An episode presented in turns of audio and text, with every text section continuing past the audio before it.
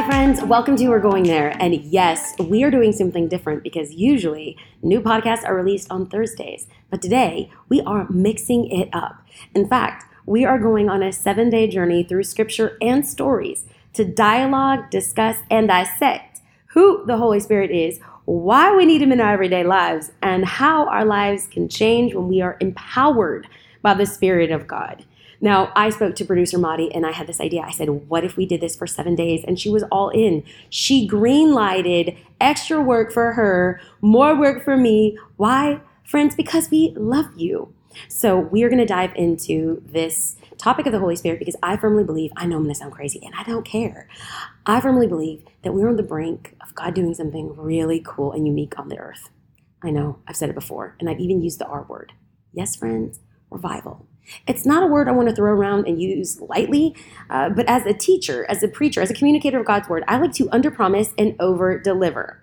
In fact, if you've listened to this podcast, you know I have never said on this podcast, oh, this topic, this series, this speaker, this theme is going to change your life. But I will say, for me personally, the study of the Holy Spirit and receiving the gift of His Spirit has radically changed my life.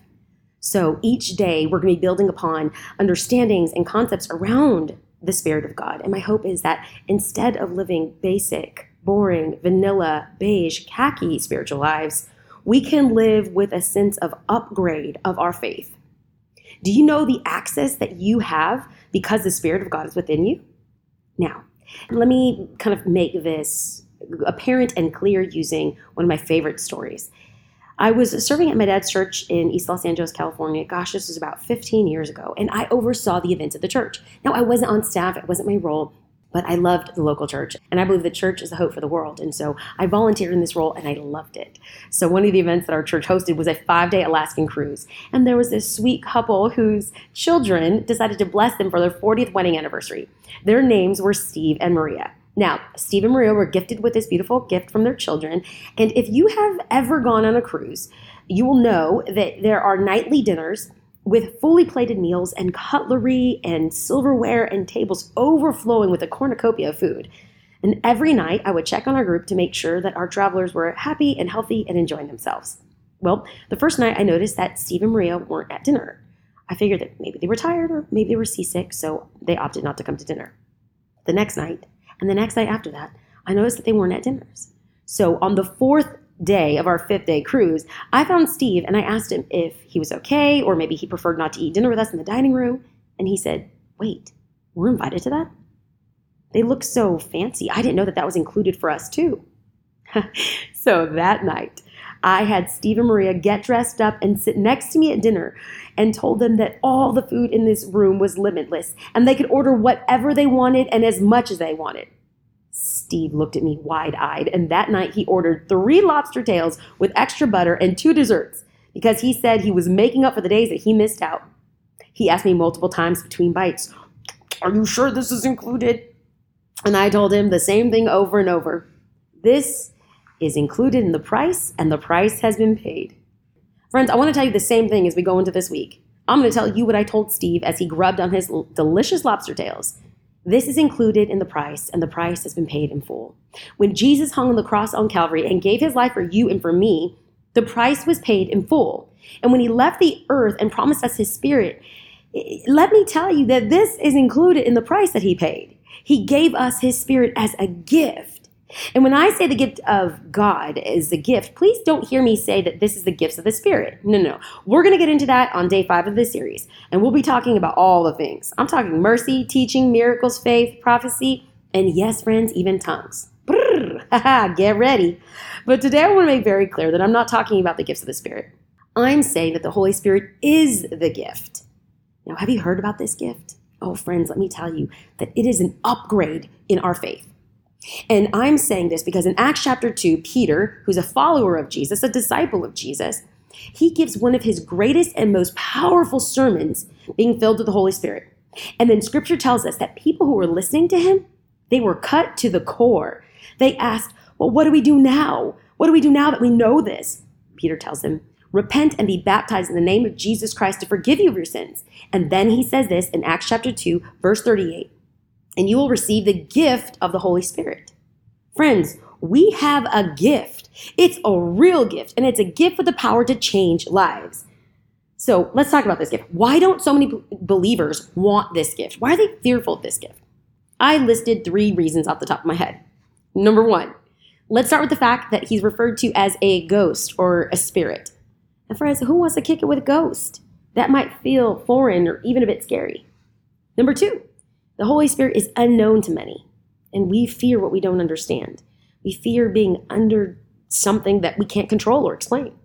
And thirdly, the Holy Spirit in teaching and the usage of the Holy Spirit has been manipulated and abused by many.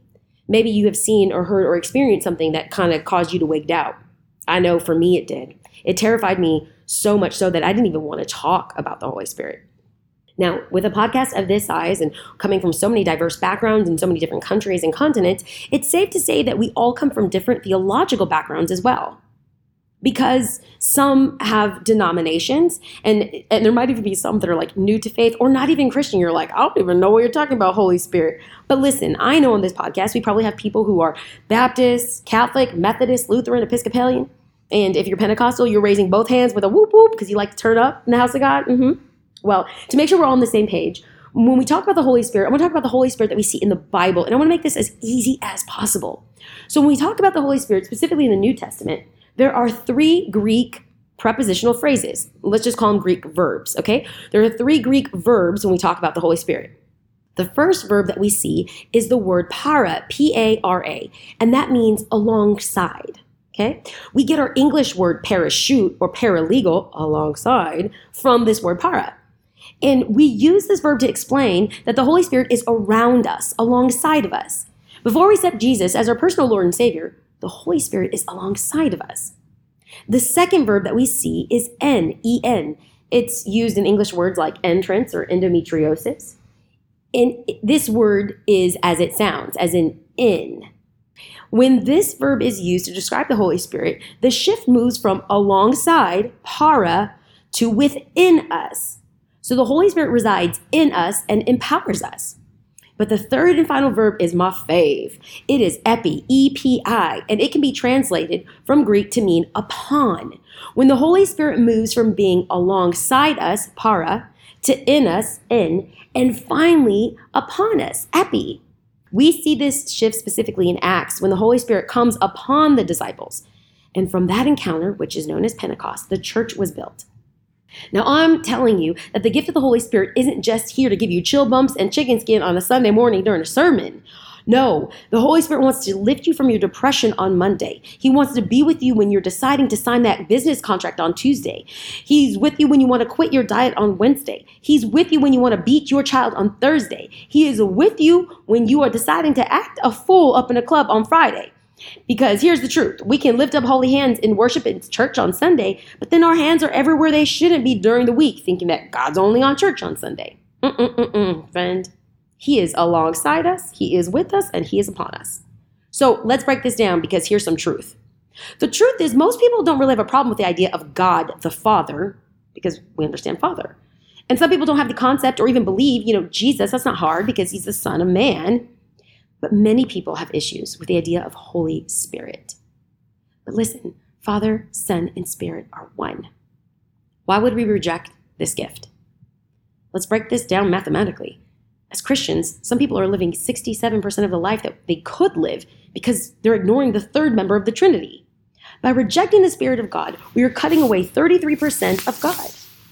We could be operating at 100% of God's power, but we have settled for 67% here's the truth God is in heaven. Scripturally, Jesus is in heaven. Scripturally, the Holy Spirit is here with us on earth. The question that I have for us is do we believe in God or do we believe God? Have we rationalized, theorized, quantified the Holy Spirit so that the Spirit is so far from us that we don't even see a need for Him? Do we recognize the Holy Spirit as part and parcel of our daily activities? Do we know that we are empowered in life to do amazing things because the Spirit of God resides within us? Let me back this up. Jesus promised his disciples some radical things while he walks on earth. Don't miss out on the divine power and supernatural gift of the Holy Spirit to change your life. Okay, so let's back this up with scripture. In John chapter 14, we see Jesus talking with his disciples and giving them a promise that is applicable for us today.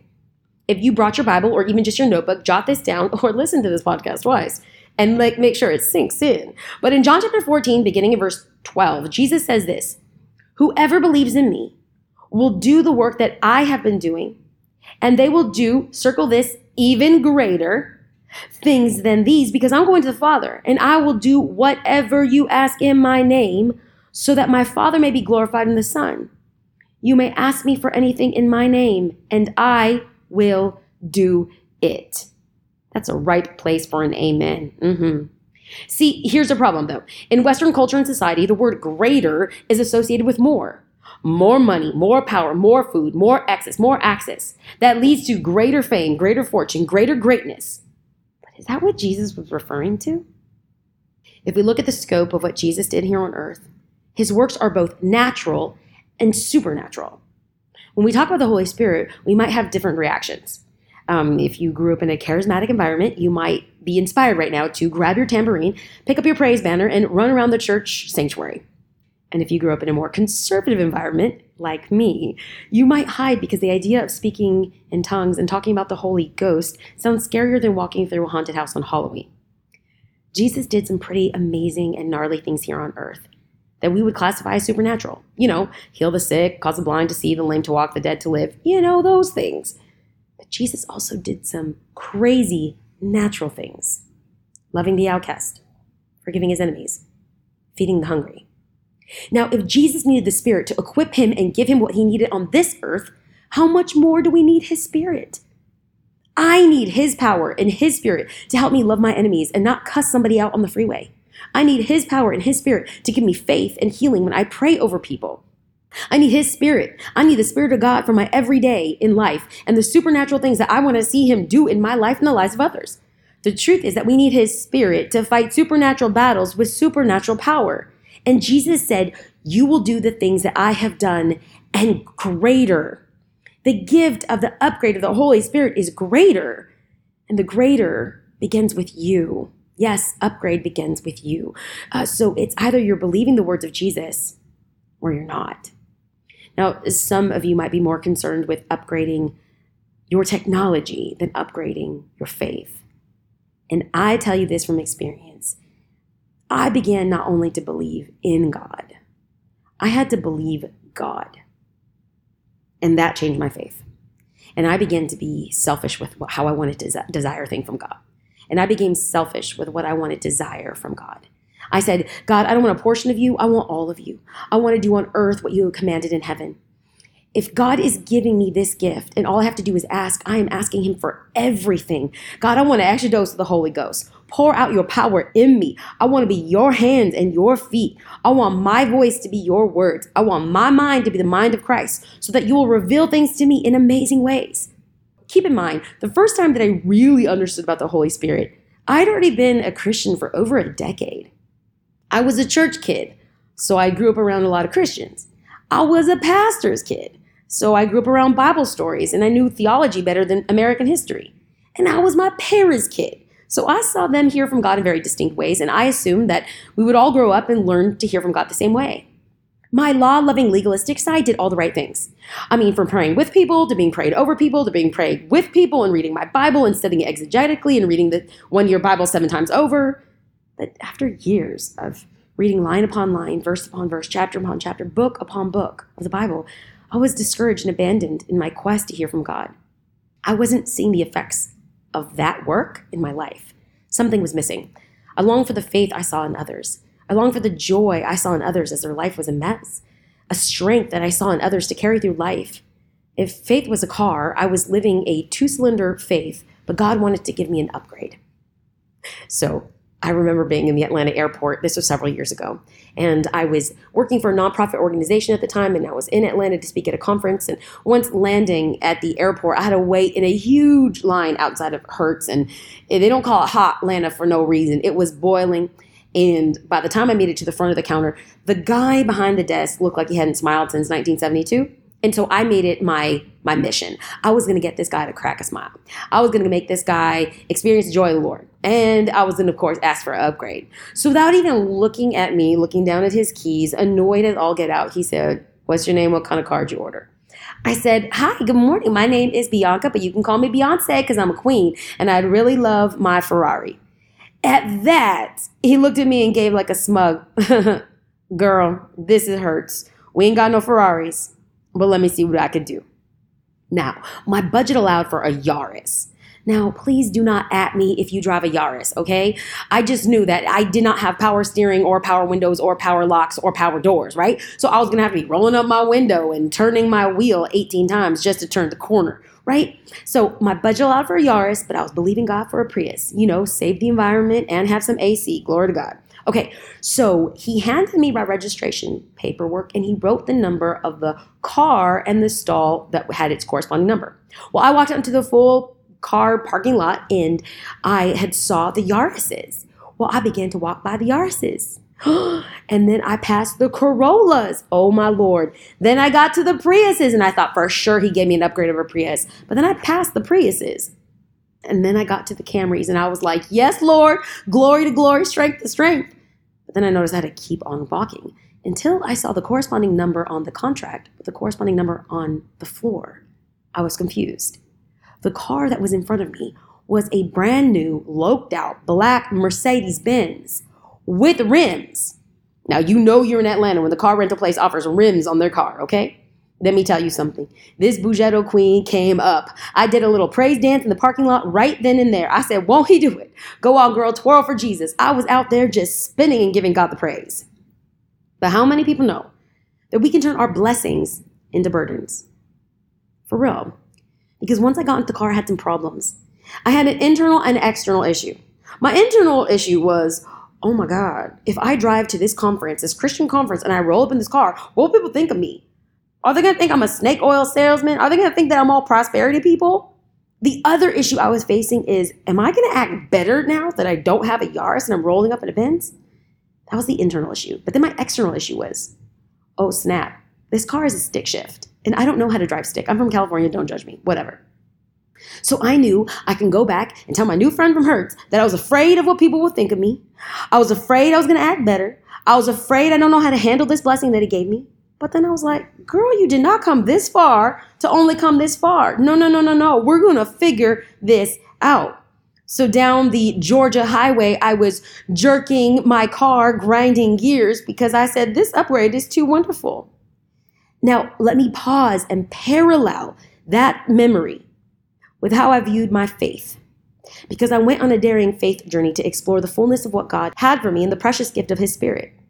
Like the car, I was afraid of what people might think of me. I was afraid of accepting the spiritual blessing and thinking that I was better than people.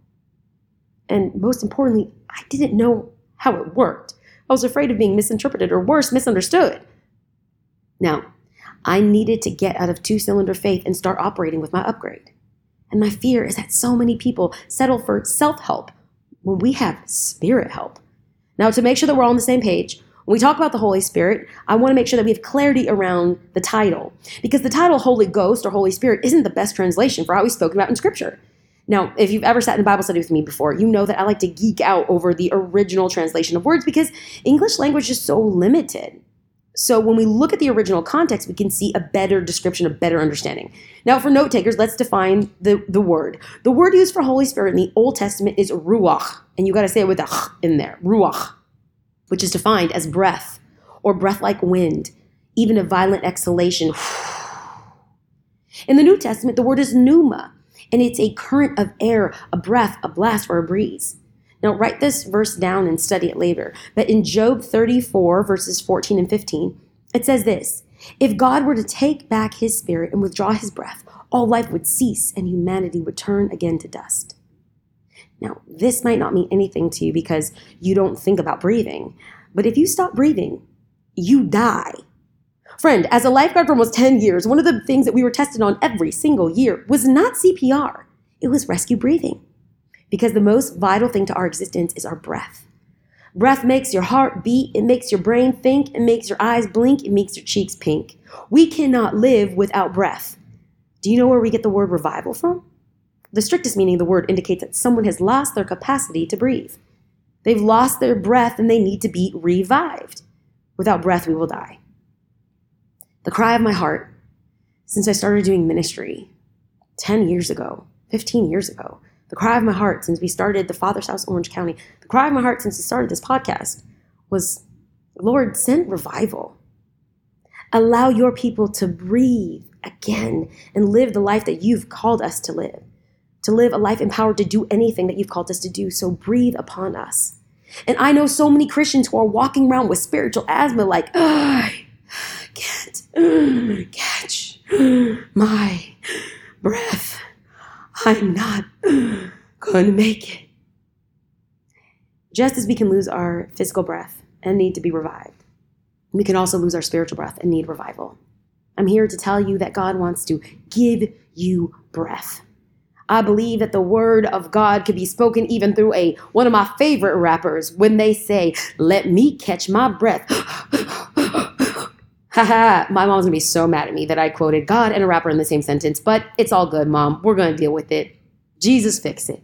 From the beginning of human history, God wants to breathe his life into us. Now, jot these scriptures down. I'm going to read them over us, and you could study them later. But Genesis 2 7 says this And the Lord God formed man of the dust of the ground, and he breathed into his nostrils the breath of life, and man became a living being. Ezekiel 37 9. And then he said to me, Prophesy to the breath, prophesy, son of man, and say to it, This is what the sovereign Lord says Come, breath from the four winds, and breathe into these slains, that they may live. Look at John 20 22. And with that, he breathed on them and said, This is the words of Jesus, receive the Holy Spirit. As we wrap this up, I want us to have some practical handles about reminding us about the power of breath. So, what do we know about breath? Breath is consistent. You don't have to tell yourself to breathe, your body is created to do it naturally. The same is true of the Spirit of God. His presence is with us and will not quit. So, as you breathe in and breathe out, the Spirit of God is there day in and day out. Number two, breath is invisible, it cannot be seen but the effects can be seen. And John 3 8 says this The wind blows wherever it pleases. You hear its sound, but you cannot tell where it comes from or where it's going. So it is with everyone born in the Spirit. And lastly, breath is powerful. Breath keeps you alive. You cannot exist without breath. As we go through this week and we talk about the power of the Holy Spirit, I ask that you stay committed, that you listen, that you stay consistent, that you stay and you listen to every single episode because I know that the Spirit of God, when He reveals Himself to you, it isn't just to benefit you, it's for the benefit of others. I remember one of the first times that this encounter really changed my life, and not just my life, but the life of others. I was volunteering on a ministry team for a Monday night Bible study at a church uh, that I attended midweek. And I was part of the prayer team. So when people would say yes to Jesus and they'd want someone to pray over them at the end, they would come forward and they, I'd be one of the volunteers to pray with them. Or even if just someone needed prayer in general, I was there to serve after service. Well, that particular week, somebody came forward for prayer and I was able to pray with them and they had said yes to Jesus. So I gave them a Bible and grabbed their information and they were gone quickly. Well, I was going to wait until everyone was gone so I could close down the room and clean up and make sure everything was set for the next day. And I saw somebody standing in the corner they were waiting for one of their friends. I kind of pieced together a notice as I was watching. And to give you a visual of this young woman, she was young, early 20s. She had fishnet stockings and thick, dark combat boots, Doc Martens, with yellow shoelaces. She had a tattered denim skirt and a dark Ramones t shirt that had holes in it. She was wearing a, a dark denim jacket that had buttons from concerts or bands. Her hair was jet black. She had lots of eye makeup on. Her nose was pierced. Her eyebrows pierced. Her lips were pierced. And she stood in the corner, aloof, not making eye contact with anyone. So I decided I was going to make my way over and introduce myself. I told her that my name was Bianca, and she had this nervous laugh, like, and I said, Hey, how are you doing? Can I do something for you? And she said, Oh, no, I'm, I'm just waiting. I said, What's your name? She said, My name's, my name's Heaven. And all through our conversation, she had this weird laugh. I know this is going to sound bananas, but friends, I remember the first time that this happened, I knew that it was God. There was something about her laugh that was so disconcerting, and I knew that there was a presence over her life that God wanted to break. At the expense of sounding bananas, the only way that I can explain it is that it was almost like my heart opened up and my head opened up for God to divinely download information about this woman that I otherwise would not know. In scripture, it's referred to as a word of knowledge, and we'll be discussing that in a couple days. But I vividly remember looking at this woman and kindly telling her, I said, Heaven, I know you're laughing, but deep down inside, your heart is crying. And you're laughing because you're masking the pain that's within inside. At that, she looked at me dead in the eyes and she said, What do you mean? I said, Heaven, I know that you were molested as a child. Heaven, I know that you were raped by your uncle. I know that you've turned to drugs and alcohol, and I know that you did drugs before you even came into this church service tonight. I'm here to tell you, Heaven, that God loves you, that God sees you, that God has a plan and a purpose for your life. She looked at me confused. She said, How do you know that? I said, God loves you so much. He wanted me to speak right to your heart. At that, she broke. She began to weep. Friend, she began to sob.